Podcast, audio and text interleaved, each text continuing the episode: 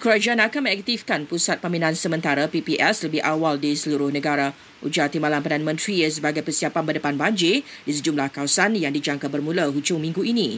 Weather forecast from Met has uh, shown us that starting from 17 of this month, dia mengikut Met terdapat tiga um, kawasan utama yang menjadi tumpuan iaitu di uh, di pantai uh, di di kawasan uh, timur Semenanjung maknanya saya jangkakan uh, uh, Kelantan dan Terengganu untuk di Sabah ialah di kawasan uh, pantai timur dan untuk di Sarawak di pantai barat ya jadi itu jadi kawasan tumpuan Jelas Datuk Si Dr. Ahmad Zaid Hamidi, langkah tersebut adalah bagi mengelakkan kehilangan nyawa dan dokumen penting serta kerosakan harta benda.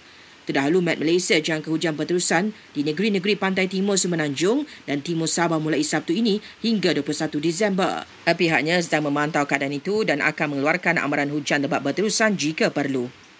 Bagi ramalan cuaca pagi ini, Perak, Pahang, Kelantan, Terengganu, Selangor, Putrajaya, Negeri Sembilan, Melaka dan Johor dijangka dilanda hujan dan ribut peti.